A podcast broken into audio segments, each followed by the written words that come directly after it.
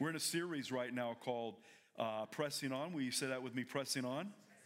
I want you to stand to your feet. We're going to read the scripture behind me. And I uh, just want everyone to read it with me. This has been the ongoing scripture that I've used, and uh, we're going to see what the Holy Spirit uh, does tonight. If you, on the count of three, would begin with me on this scripture one, two, three. Not that I have already attained or I am already perfected, but I press on that I may lay hold of that for which Christ Jesus has also laid hold of me. Brethren, do not count myself to have apprehended, but one thing that I do, forgetting those things which are behind and pressing forward to those things which are ahead, I press toward the goal of the prize of the upward call of God in Christ Jesus. I want you to, before you sit down, I want you to think about this. Reaching, Paul talked about reaching forward to those things ahead. Reaching forward. He talked about I press toward goal. He talked about for the prize, and he talked about the upward call. Say that with me upward call. I want to talk a little bit about that upward call. And uh, every one of us has an upward call in this room. And uh, just want to kind of shine some light on that as the Holy Spirit leads us tonight. Pray with me right now. Father, thank you for this time. Thank you for your amazing word. Father, we live, we, we move, we, we, we, we eat your word. Your, we're all about your word. Everything that we know about you is because of the, your word. You made everything out of nothing because of your word. Heavens and earth will pass away, but not, not one tittle of your word. So, Father, we just lift up this time and ask that you would speak to us in Jesus' name. And everyone said, High five your neighbor and say, Pressing on. You can be seated. I want you to look at that word Paul talked about. He pressed on into his upward call. Say that with me again upward call. Upward call. call. It is a, it's an invitation.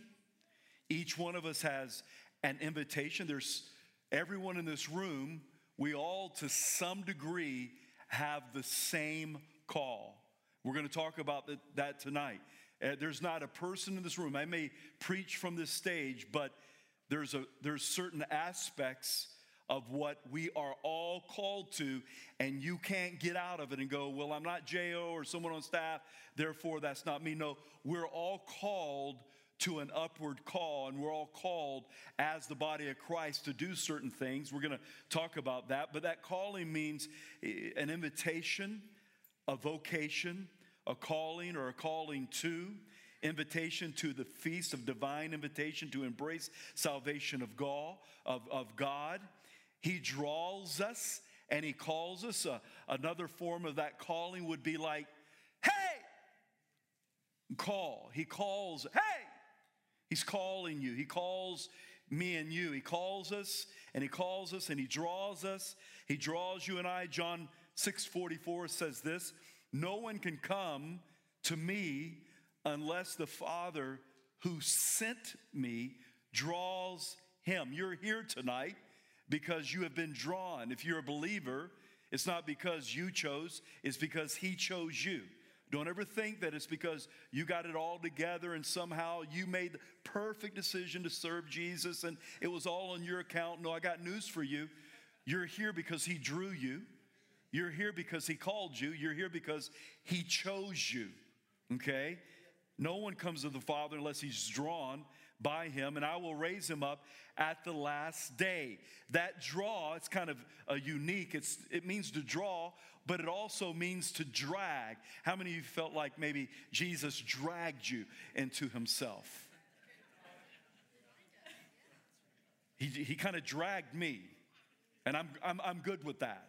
But he draws us, he drags us, inward there's an inward power there's an inward leading and and impelled by the father that he call he first draws us or drags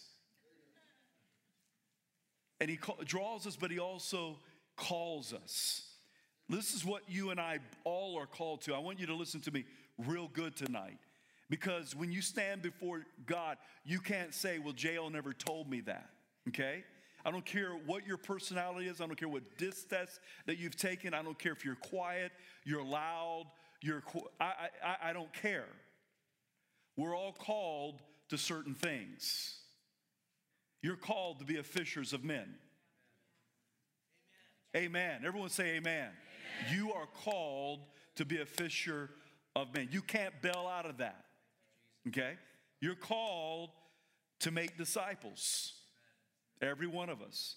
This thing is called, say this with me, the Great Commission.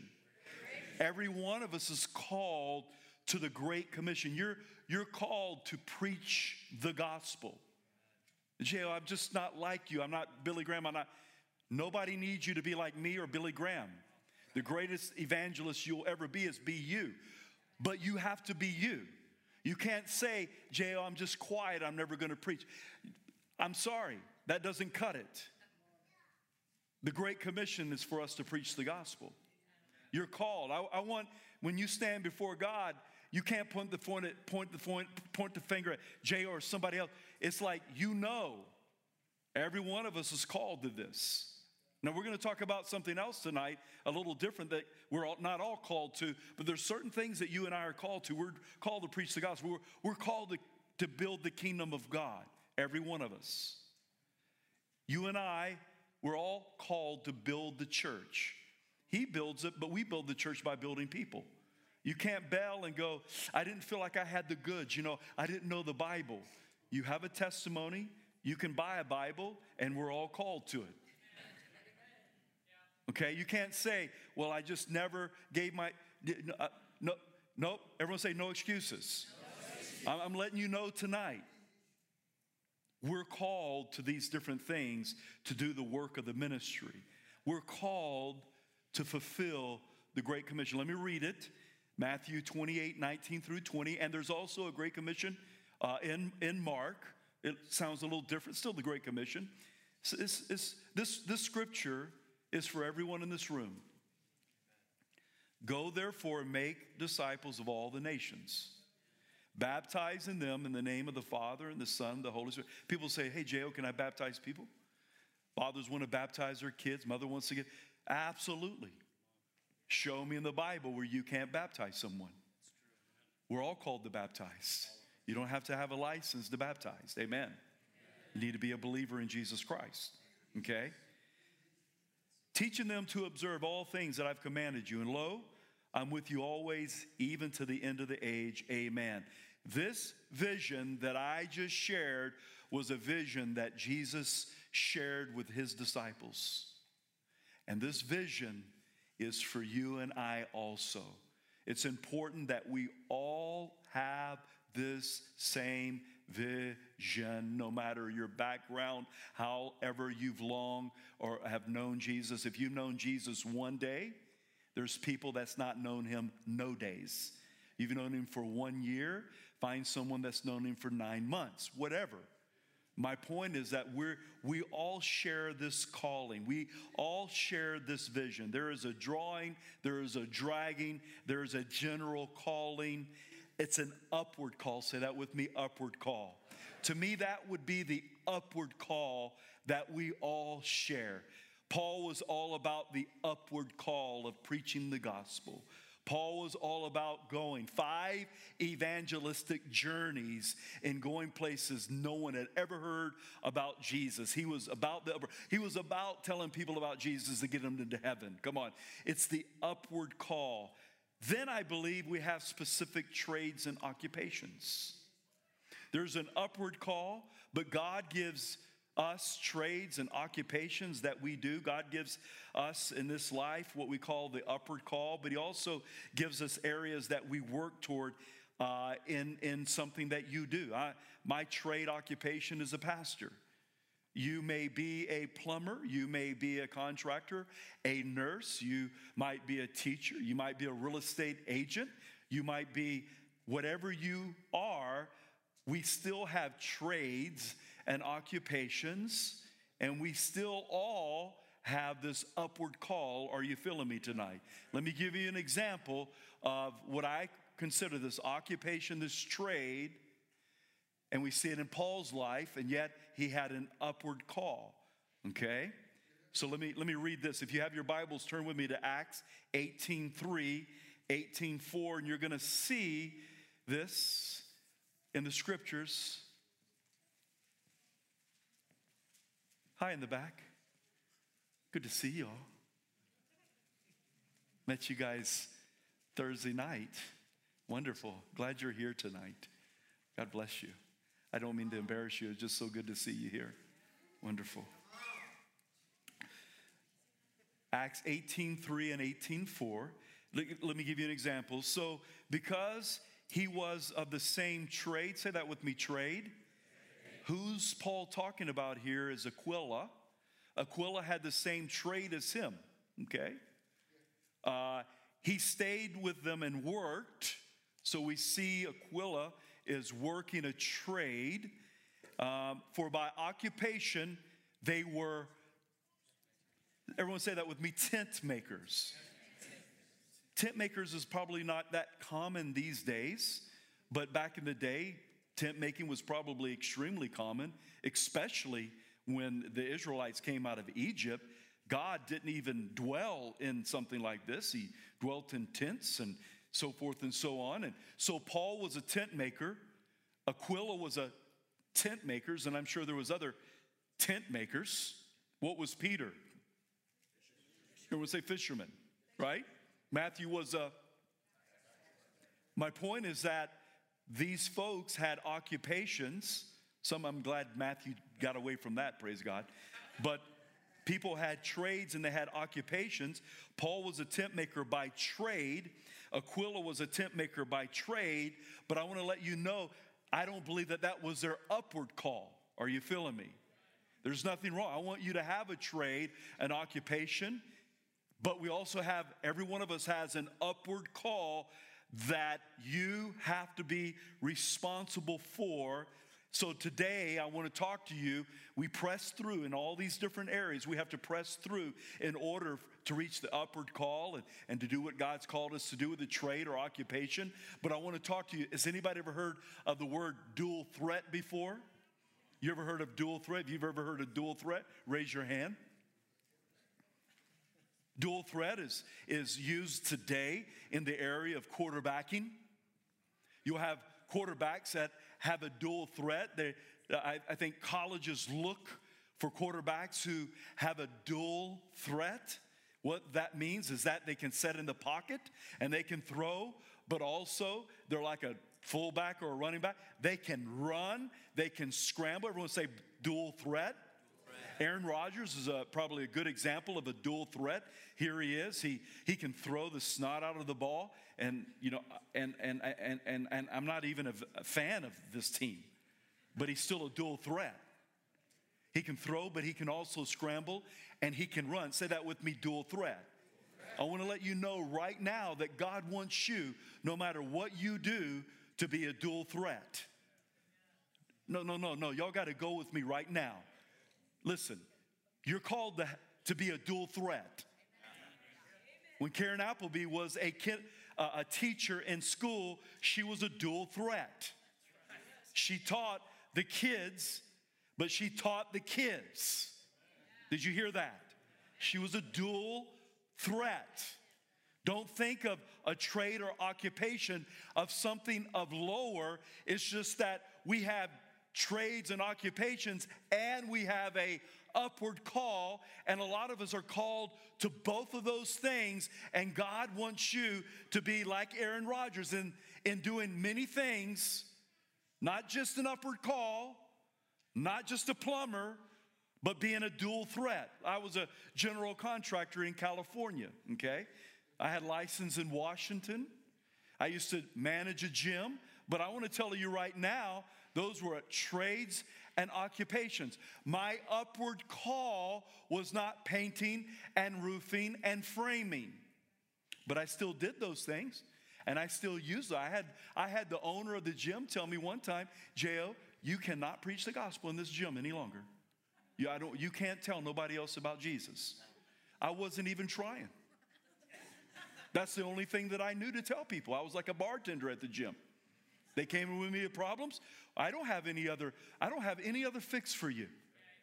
I mean, I was trying in the sense of this is what I do, But th- there is no other answer. I have no other answers for you than Jesus. So another woman came to me and talking to me about her problems. And I said, okay, I, I, I kept my word. See, you don't have to be a jerk to your owners. I took her out on the front sidewalk. I did. I took her out on the front sidewalk and led her to Christ. I think I led her to Christ or prayed for her or something. My point is that I honored the owners, but I'm not all about the owners. I'm about Jesus, my owner. And you can be a dual threat.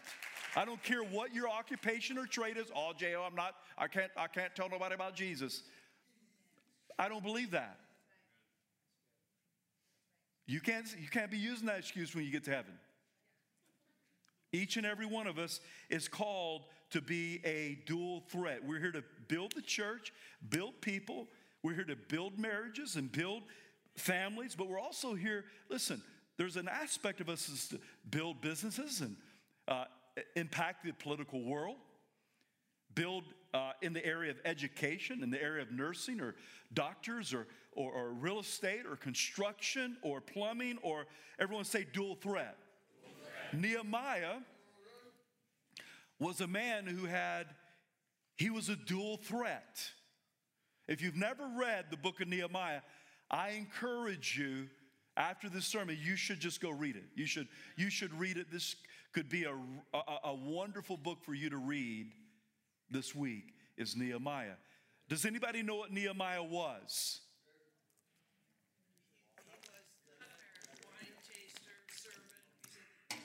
Everyone say cupbearer. Thank you. Everyone say it again cupbearer. He was a cupbearer. I don't personally know any cupbearers, but I want to let you know this was a very high calling that he had as a trade and an occupation. He was a cupbearer, it was a, an official, high ranking position. He served the drinks at the royal table. He was a, you could say, waiter. But don't get the wrong idea with that to think, okay, he's a waiter at McDonald's. All right. There's nothing wrong with waiting at McDonald's. I'm saying, but what he did, he had to be fully trusted by the king so the king would not get poisoned. He guarded the king's cup and sometimes would take swallows of the wine before he would serve the king to know that the king wouldn't get poisoned and died. Only a few was selected to be a cupbearer. He had a high place of authority in the king's house. Everyone say, dual threat. I would consider that's Nehemiah's trade and occupation. Follow me.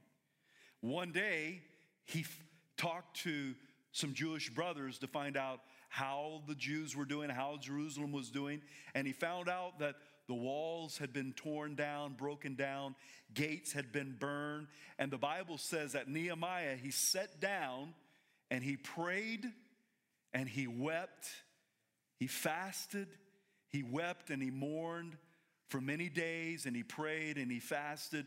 Something took place inside of Nehemiah's heart. Okay, he was a cupbearer, but I believe that during that time where he wept and fasted and prayed, man, something that of God fell upon him when he heard about uh, Jerusalem and about the wall of the city and the gates being burned.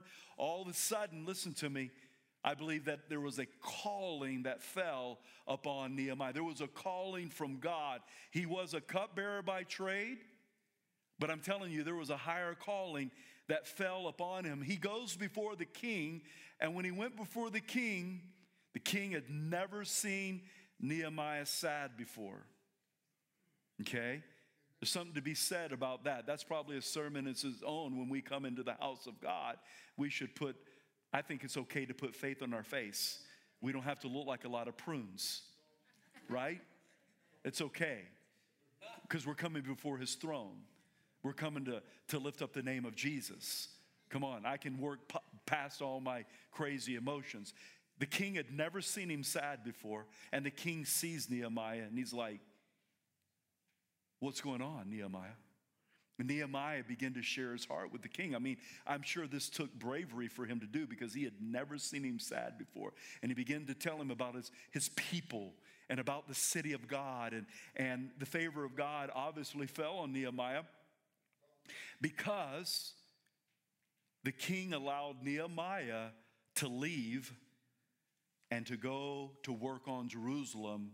And he also gave him letters uh, for other governors. And so Nehemiah goes, and as soon as he got out, began to do what he felt like God called him. Everyone say upper call. Nehemiah was immediately faced with resistance. Immediately. I'm going to tell you right now when you're doing something good and when you're building for God, it can be your family, it can be your children, your marriage, it can be your ministry, city group, it can be out saturate, it could be whatever it is. I'm telling you, when you're doing something for God, you will face resistance. You, I, why do you say that? I'm gonna, I'm gonna show you about four places of resistance that he faced. Why, why do you want, so it doesn't surprise you? The devil hates you. He wants to do three things kill, steal, and destroy you. Are you feeling me? Don't be all like, oh, I'm so shocked that all hell's breaking loose in my life, Jim. I'm telling you in advance. If you're doing something for God, you're going to face resistance. Nehemiah immediately, he instantly faces resistance. Look what it says in Nehemiah 2:10. If you if you got your Bibles, go ahead and turn to Nehemiah. We're going to hang out in Nehemiah, I think mostly for the rest of the night. Find Nehemiah. Nehemiah 2:10, and it says this. Then Sanballat, I'm going to call him Sanballat the Ornery. Can I do that? He's like Hornonite. I'm going to say Sanballat the Ornery. And Tobiah the Ammonite officially heard of it. What did they officially heard? They officially heard that Nehemiah was going to do something good. You would think, Sanballat and Tobiah, why don't you get excited for uh, uh, Nehemiah doing something good. Everybody's not excited about your plan, your vision, and what you're called to do. Everyone's not excited about what you want to build. Sanballat and Tobiah, listen, l- let me just read the scriptures and you'll see what I'm talking about. They were deeply disturbed. Say that with me deeply disturbed. Deeply disturbed. Say it with me again, every 100% deeply disturbed. You're in college right now. You're, you're in this class. You're trying to build your life and your future. The enemy doesn't like that. The enemy doesn't like anything about you that's good. The enemy, when you want to do something good, he is deeply disturbed. And sometimes people are puppets for the enemy. You'll find that in life. That doesn't mean that you don't forgive them. That doesn't mean that you don't pray for them. That doesn't mean any of that. But I'm telling you, people are sometimes puppets for the enemy. And just like God uses people, I want to tell you right now, in a good way, the devil uses people. Okay, he's using Tobiah and Sanballat right here. And they're deeply disturbed that a man had come to seek the well being of the children of Israel. The, the, the, they're deeply disturbed that Nehemiah has the well being of Israel in his heart. How crazy is that? You would think everybody in the world would be excited because Nehemiah's got the well being of Israel in their heart, but everybody wasn't. Tobiah and uh, uh, Sanballat and uh, Tobiah was not. Let me tell you tonight number one, the enemy is deeply disturbed at you because you are a, I hope you are a dual threat. If you haven't been a dual threat, I, I'm, I'm, I'm passing on knowledge to you tonight that everybody here at Heart of the City Church should be a dual threat. Anytime that you are building and doing anything good, anything from your marriage to your family to your business to whatever it is, you are a dual threat, and the enemy is deeply disturbed at you. Look at your neighbor and go, the enemy is deeply disturbed at you. He's disturbed.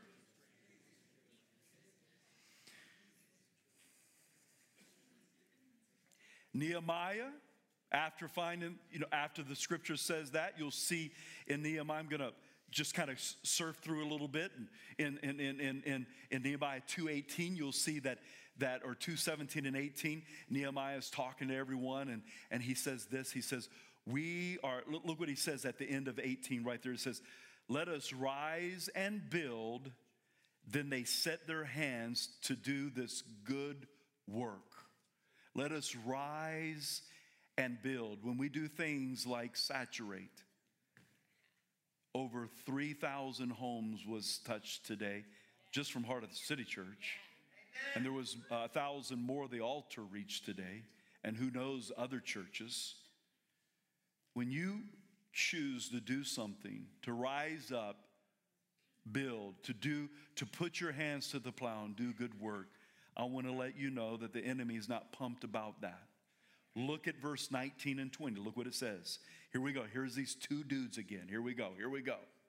Whoever Sanballat is and Tobiah in your life. But when Sanballat and Tob- uh, the Onri, here we go. Tobiah the Ammonite official, uh, Geshem the uh, Arab, heard of it. Look, look, look. They laughed at us and despised and said, What is this thing you're doing? Like today, the enemy laughing at you, part of prayer, part of saturate, maybe going to a class, part of a city group, even here tonight. What do you think you're doing? Just laughing and despises you. That's what the enemy does. Will you rebel against the king? So I answered and said to them, The God of heaven himself will prosper us. Therefore, we, his servants, will arise and build. Say that with me arise and build. We're all called. From now on, you can never say that you don't know at Heart of the City Church. We're all called to rise and build the kingdom of God, the church, people's lives. Arise and build, but you have no heritage or right or memorial in Jerusalem. Number two, the enemy despises you and laughs at you when you try to do anything good or to build on the behalf of, of, of good, be it build on the behalf of God. He, de, he despises you and laughs at you because you are a dual threat. You're a dual threat of building your family, but building the church. You're a dual threat because here you are, you're at work but you're also sharing the gospel at work and praying for people. You're at school and you're getting the education, but you're also educating people on Jesus Christ. Come on, somebody. You're in a you're in a you're in a, a university, and the professor thinks he knows everything, but he doesn't know Jesus, so he doesn't he doesn't know the, the key person. And now you're there to pray for him and to share with him, so forth and so on. Amen. My last class in my S in my philosophy existentialism class. I'd gotten saved, and all I did, I didn't care what my teacher said. All I did was my last class was I, I preached the God. I shared my whole testimony in, a, in, my, in my paper. And I think I got like a C plus or a C minus. I didn't even care because I'd gotten radically saved. Okay, we're called to be a dual threat. Are you with me tonight? Are you feeling me? What are you building or what are you rebuilding? I hope you're a dual threat. I hope after tonight, no matter what you do for a living, if you're out there and you you do just tell me something that you do. Call center. Man, you can pray for people over the phone. Come on, tell me something else you do. Framer. Absolutely.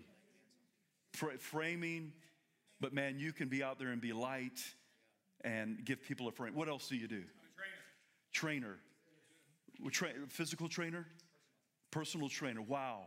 What an incredible thing. You know, as a, a person who used to manage a gym and uh, and I, I, got to train people. You get real intimate with people in their life and you can just share Christ with them. It's an amazing thing. Dual threat. Look at your neighbor look right into their eyes, prophesied into their heart and to their eyes. You are a dual threat. Tell them.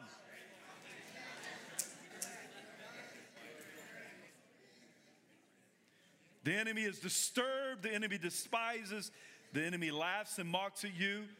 Look at this one Nehemiah 4 1. Listen. But it so happened when Sanballat heard that we were rebuilding the wall that he was furious and very indignant and mocked the Jews. Do not be surprised if the enemy is furious at you, mocks you, and indignant towards you. Are you feeling me tonight? Okay? I'm trying to equip. you. Now, I'm going to get to a couple of good things, but I'm trying to equip you that you understand the enemy is furious. He's indignant towards you when you are building something good or something for God. Now, both, all of it's for God.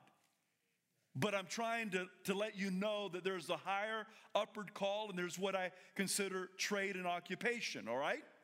You may work at the school and, and you're helping build that school and building students. At the same time, the upward call, the dual threat is that you can share Christ with people. Amen. Amen. Dual threat. Look at this one Nehemiah 4 8.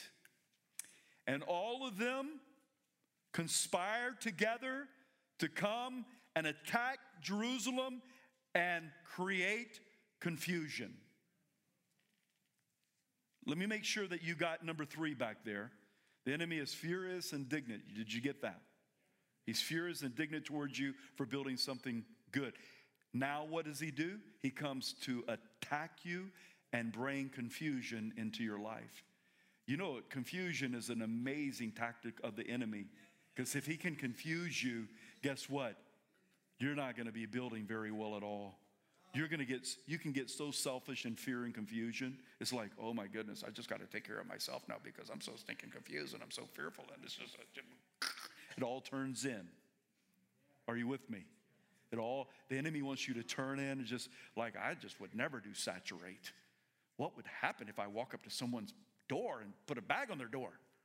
I was walking up someone's door and I get there to the door and hang it, and then the woman opens up the door and she smiled at me and she says, oh, I saw you coming. I said, Oh, hope you have a wonderful day. Praise God, or something like that. Another guy was coming up, driving up. I says, Hey, can I give you this bag? It's got a Jesus video on it and some information on the church. He was like, Yeah. Wow, it's not that hard. Come on, somebody. It's not scary. It's not scary. It's not just being, hey, it's amazing if you're nice to people and you ask for permission. Stephen gave great information this morning. Stay off people's grass. If there's a gate, hang it on the gate. If it says no solicitation, don't solicit. I was like, great information. I followed that information, Stephen. Amen. Number four, the enemy attacks and creates confusion. Why did I call this tonight hitting the wall? Because when you're building something great for God, you can hit the wall or you can hit the wall. You can hit the wall like, I'm burnt out, the enemy's against me, or you can continue to hit the wall and press on and help build the wall. Are you feeling me? This is what Nehemiah did.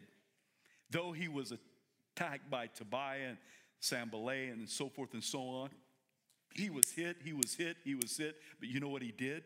He chose to press on instead of just hitting the wall and stopping. He hit the wall and completed the wall. Do you know what Nehemiah did? Because he was he was tenacious and he continued to push forward through all the threats of Tobiah and Sanballat. Do you know what he ended up doing? They ended up finishing the wall in 52 days. 52 days. This is what I want you to walk away with. This is your playbook for night for tonight.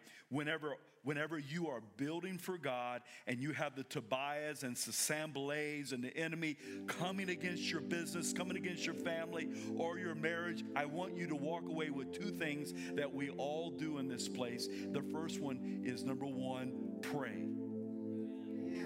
Joe, can you not give us something new?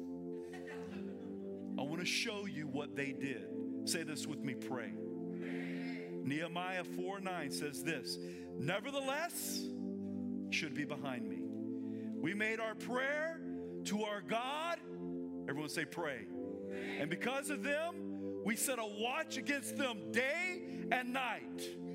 They prayed and they watched. Matthew 26 41. Watch and pray, lest you enter into temptation. The spirit indeed is willing, but the flesh is weak. My flesh is always weak, but the spirit of God in me is always willing. Watch and pray. Tell your neighbor right now, watch and pray. That's a dual threat right there. Watch and pray. Those building the wall, they had a weapon in one hand and they had a tool in the other hand.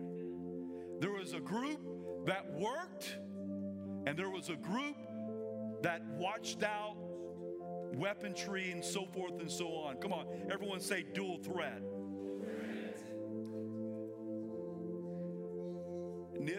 Nehemiah had to deal with corruption of people and usury. They made him uh, the governor. He was a, the dude was a dual threat. Everyone say pray. But he did something else. He just didn't pray. Number two, apply this to your life, whatever you're going through right now. He prayed, and number two, stay. Say that with me stay. Pray and stay. Pray and stay. I want you to walk out of here praying and staying. I'm going to pray and I'm going to stay. He prayed and he stayed. Look what it says Nehemiah 6 2. And Sanballat and uh, Geshem sent him, saying, Come, let us meet together among the villages in the plain of Ona or Ono, but they thought to do him harm. They're trying to look, look, look. They're trying to distract Nehemiah from doing what he was doing. He had, he went there with an upper call. Look, look at Nehemiah's response. Look at this, verse 3, 6 3. Look at this. Man, now feel this tonight. So I sent a messenger to them saying, I'm doing a great work. Look at your neighbor right now and say, You're doing a great work. Doing a great work. I'm doing a, say that with me. I am doing a great work so that I cannot come down. Why would the work cease while I leave it and go down to you? Somebody say, Stay. Stay, somebody. I'm not going to come off the wall. I'm going to pray. We're going to watch and pray. I'm not getting off the wall. You're not going to distract me.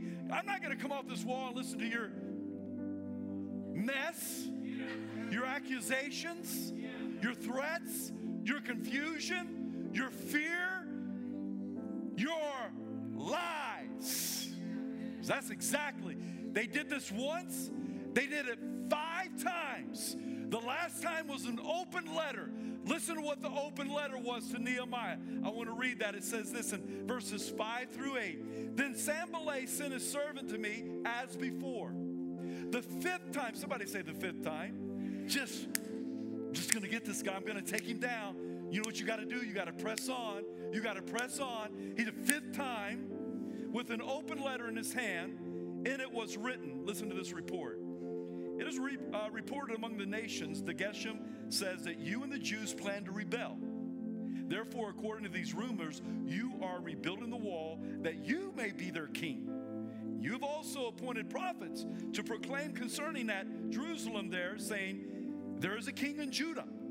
Now these matters will be reported to the king, so come therefore and let us consult together. You know what he's doing right there? Lying, lying, lying. The enemy is lying, lying, lying. He didn't do this to be king. He didn't do this to set prophets up, to set himself up as a king. He did this in order to repair Jerusalem and the people of God. He, everyone say, lie. Then I sent him saying, No such things as you say are being done, but you invent them in your own heart. You are a stinking liar. And by the way, I don't care if it's five times or 10 times, I'm not coming off my wall because I'm doing a great work. and I'm going to stay on the wall and I'm going to build. I'm going to build. I'm going to build. I'm going to build. So you pray, listen to me. You pray and you stay. You pray and you stay in that marriage. No, no, no. You, you better listen to me tonight. You pray and you stay in that marriage. You pray and you stay in that ministry. You pray and you stay in that business. You pray and you stay. You pray and you stay in CR. Come on, somebody. You pray and you stay. Anytime you're building, the enemy, Tobiah, Sanballat, he wants to come over and over and over. And you press on and you're praying and you're staying. Are you with me tonight? Be a dual threat. If you ain't used to scrambling, learn to scramble. If all you've done is stay in the pocket and throw the ball, get out of the pocket and begin to run. Learn to build. Come on, learn to pour into people's life. Learn to preach the gospel. Be a dual threat. Everybody said amen.